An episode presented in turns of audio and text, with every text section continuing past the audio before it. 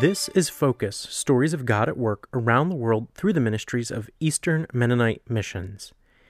EMM worker Andre Provost asked a group of church leaders in Thailand, Can you read the label on the bottom of the crate?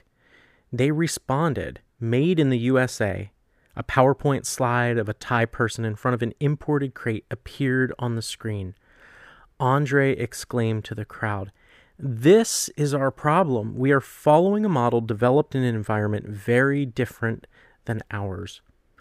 Andre gave the example of how in the United States, rural agricultural workers are educated and own their own vehicles. On any given Sunday, they can hop in and drive to church. Trained pastors are abundant, but that's not how it is in the Isan region of Thailand. The American model can work to some degree in Bangkok and other urban areas because of the availability of public transportation and educated clergy. Andre explained to the group about a model developed by George Patterson in rural Honduras, an environment much like that that he was speaking to. Andre was standing in front of 45 pastors and church members from another evangelical denomination holding a workshop to introduce them to the Nehemiah Project. Andre is using this project to challenge Isan believers to initiate multiplying village based churches in the neglected villages around them. Andre showed another slide. A broken motorcycle is located on the right side, and a set of carpentry tools are located on the upper left quadrant. Andre asked, do you see this motorcycle? It's broken.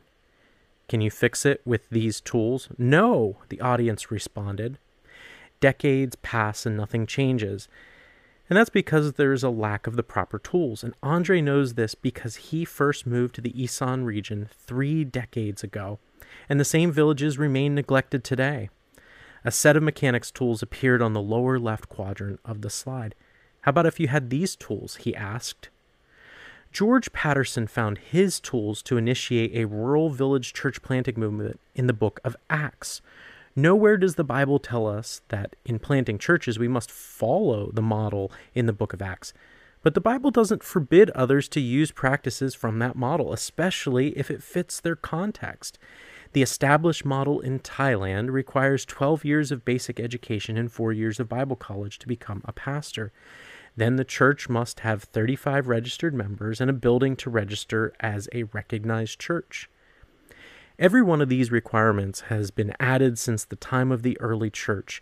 Every one of them deems the lesser educated rural Isan rice farmer unfit for pastoring and makes village based church planting almost impossible. The openness to new tools garnered from the practices of the apostles from the book of Acts is necessary to initiate village church planting movements among the rural Isan people.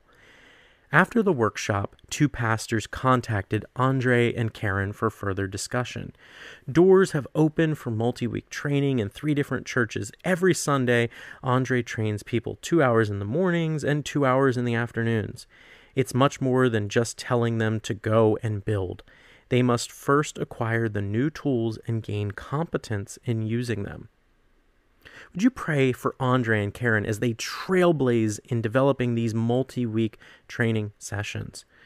Pray that more Isan believers catch the vision and join the work of initiating village based church planting movements throughout the neglected Isan villages. Thanks for listening. I'm Micah Brickner for Eastern Mennonite Missions.